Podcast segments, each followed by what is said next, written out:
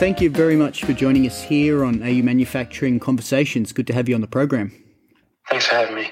A pleasure. First question, as always, is how did you get here and what do you make?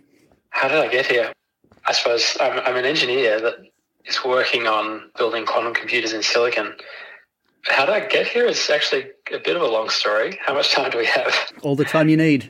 I actually came I came through engineering, through electrical engineering, through a bachelor's and a, a PhD, and then found myself working with a, a, team doing quantum computing and really loved that and, and got really into it. So now I found myself working with a new startup, Diraq, who's working on building on quantum computers in silicon in Sydney that's it in a nutshell. But your, your, humble sort of recap of your career didn't take in a lot of fairly interesting details. We don't need all of them, but I stalked you on LinkedIn and I noticed you started with mining engineering. You've got some, like you said, electronics engineering in there. worked, not worked, so you, have uh, presumably worked as a musician, but you studied uh, music at the Conservatorium of Music in Sydney pretty impressive and pretty unrelated stuff. Tell me about, you know, what, what happened and why the, the pivots in career. You're just looking for something that kept you stimulated, perhaps? So way back when I was finishing high school, I was I was really keen on getting into engineering. I found myself in mining engineering. That didn't quite tickle the itch for me, and I was really into music. So I actually found when I dived into university straight out of high school, I was actually spending way more time on music than I was on my degree and I was, I was thinking seriously about it. Do I want to have a go at that? And I thought, all right, I'll audition for the conservatorium. And if I get in, all right, that'll mean that maybe I'm okay at this and I'll, I'll have a crack at it. And then I got in. I went through a full Bachelor's of Performance degree there doing jazz, jazz performance. Mm-hmm. And yeah, had a, had a lot of fun doing that. Basically lived and, and worked as a professional musician and music teacher for a number of years and I still play. It's more of a hobby now, I suppose, but uh, still a big, big part of my life. It's a bit of a tough profession, music, which wouldn't maybe wouldn't be surprising. Uh, it's a lot of hustle and a lot of travel and lots of varied work. The economics um, of it aren't great. Um, a hack musician, certainly not of the caliber of a conservatorium graduate, but I've dabbled a bit, and you know, playing a gig doesn't really uh, result in very much money for what ends up being a hell of a lot of effort. Yeah. And a, a lot of the time, the pathway is through music teaching. Yep. It's really where your, your stability comes from, which I enjoy a lot. But um, I guess I was lucky in the sense that I also have a love for engineering.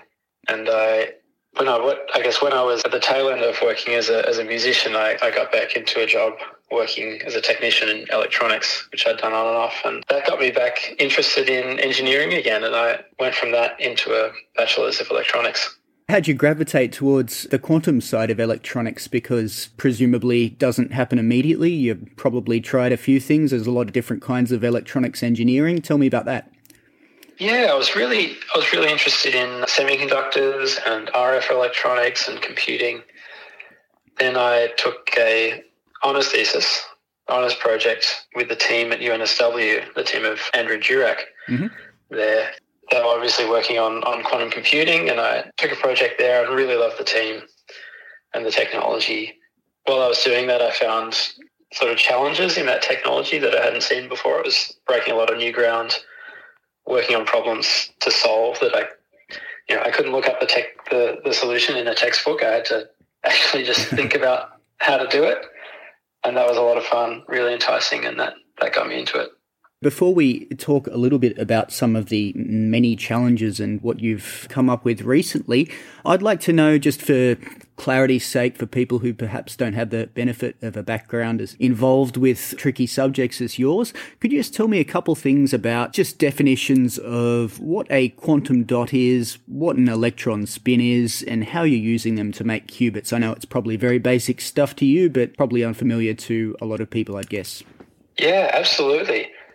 I suppose, firstly, the material system that we work in is silicon mm-hmm. and silicon MOS, which, which is the same technology that we use to build standard computer chips. We have a, a semiconductor, silicon, a material, and then an insulating layer, and then metal on top to control the silicon channel. So normally, if you operated a transistor, you would apply a voltage to the, to a metal electrode above the, the silicon, and you can use that to control the electrons in the channel of the transistor. And by doing that, you can switch the transistor on and off. What happens if you cool this device down? If you cool it down to only a few degrees above absolute zero, a few Kelvin, then you can get it into a regime where you don't just have a channel of electrons in, in the silicon layer. The channel of electrons can segment into little puddles. And these little puddles we call a quantum dot. So this is where it's related to the temperature. So at room temperature, which is around 300 Kelvin, all the electrons, all the particles are jiggling around, they're vibrating around, they have a lot of thermal energy. But when you cool it down, that thermal energy reduces a lot and the electrons stop moving so much and then they can sit in these little puddles. They're much more still. Right, and so an electron spin, correct me if I'm wrong, I might be because I'm not an expert in such things, but this is the way that the electron in one of these puddles is pointing? Yes, so that the spin is sort of like a it's a magnetic property of the electron or any part any what we call a fermion.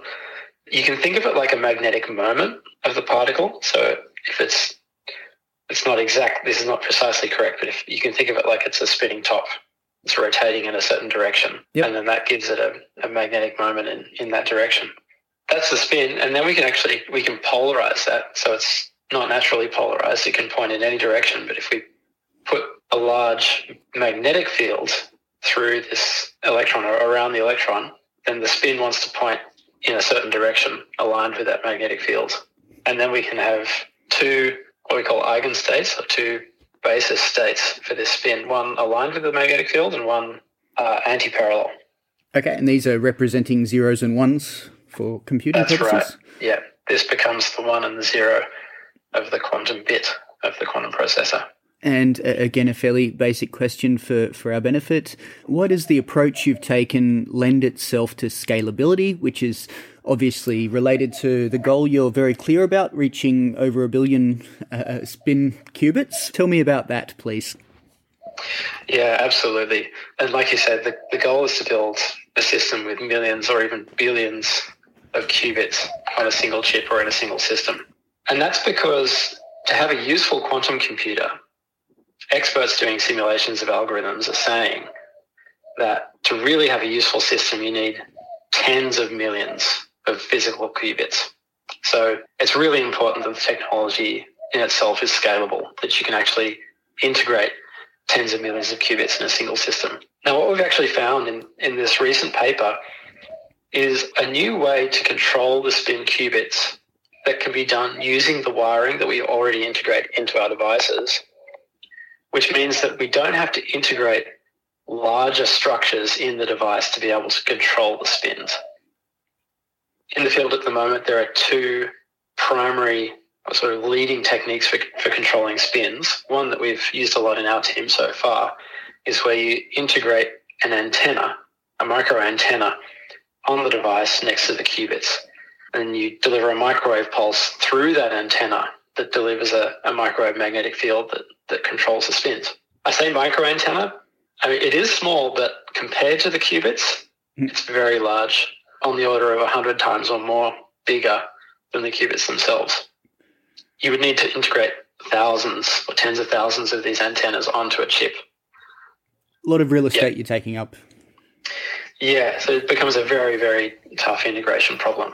The other way to do it is you integrate tiny magnets next to the qubits. And what these do is they create a magnetic field gradient around the qubits, and that allows you to apply electric fields to the controlling gate electrodes that sort of move the quantum dots back and forth within that magnetic field gradient. And then that also allows you to control the spins. But it's the same problem. I say tiny magnets, but these magnets are way bigger than the qubits themselves. And it again becomes quite a difficult integration problem.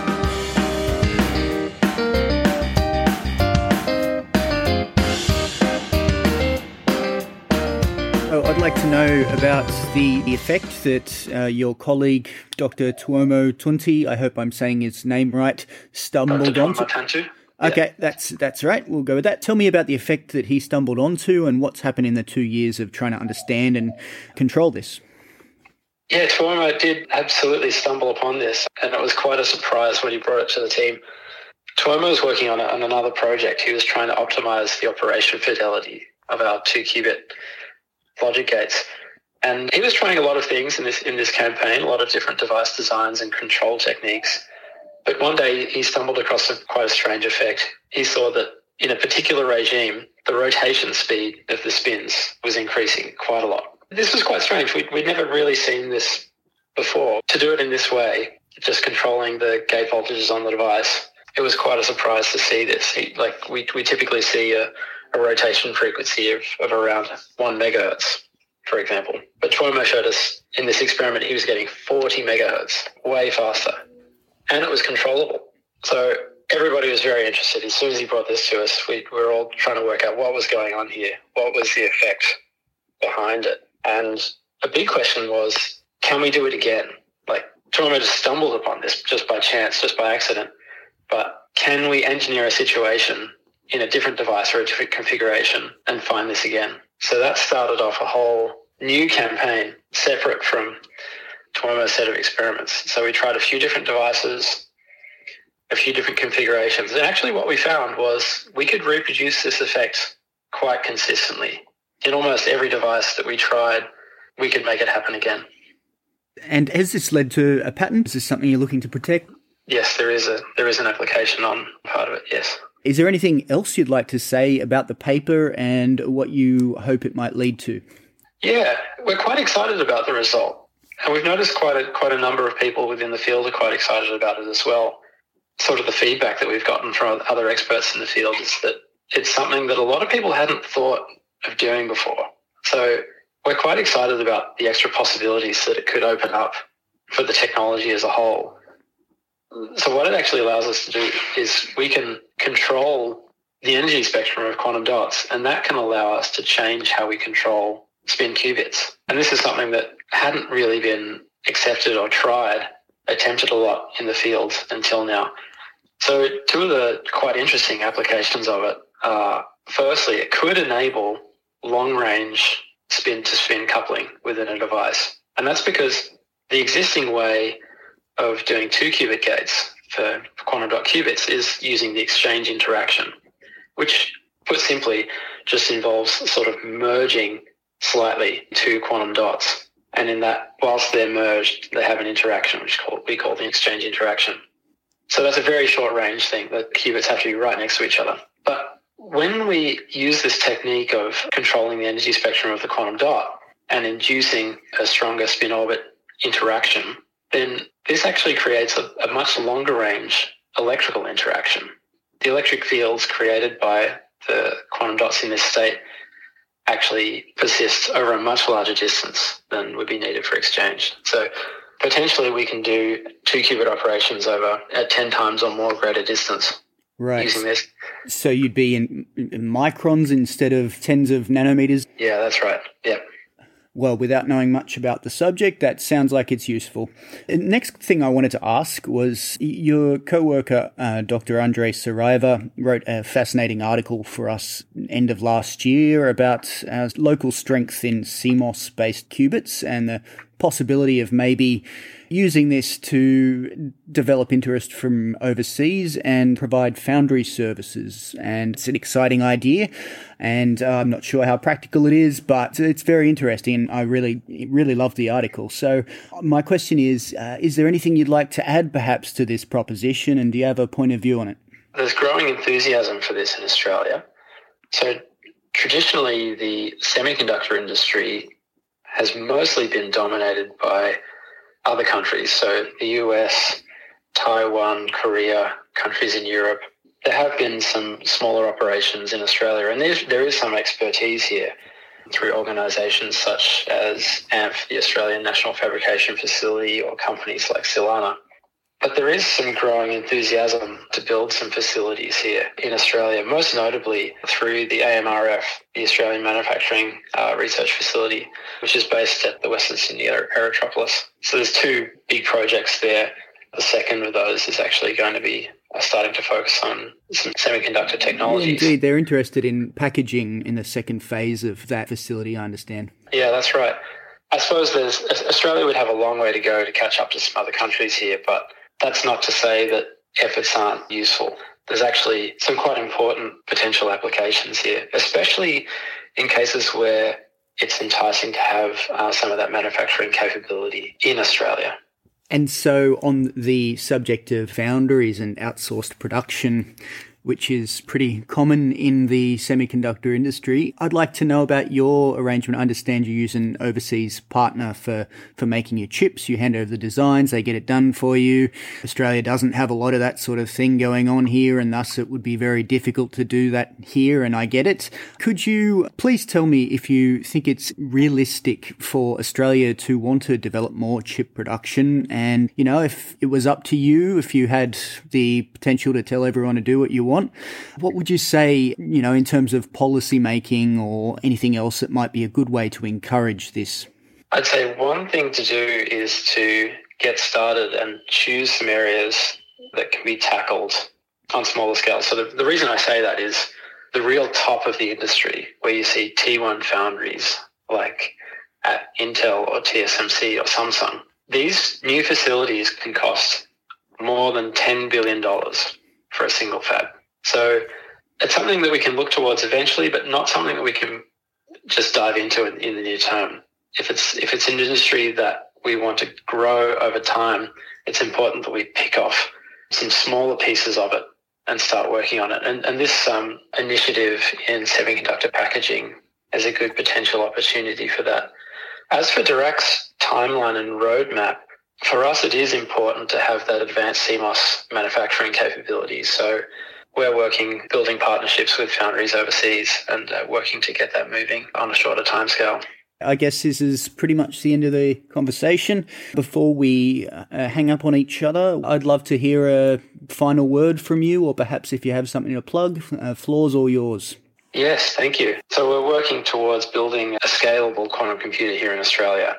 And this relies on a lot of expertise and a lot of support that we're working to build, particularly in the semiconductor industry, also the ex- expertise in quantum simulation and measurement that we're building at the University of New South Wales and in Sydney, but also in the wider community around quantum algorithms and error correction and the high levels of the stack and, and the way that we can work with partners in building that full technology platform. So we're very excited for the future of what it's going to bring.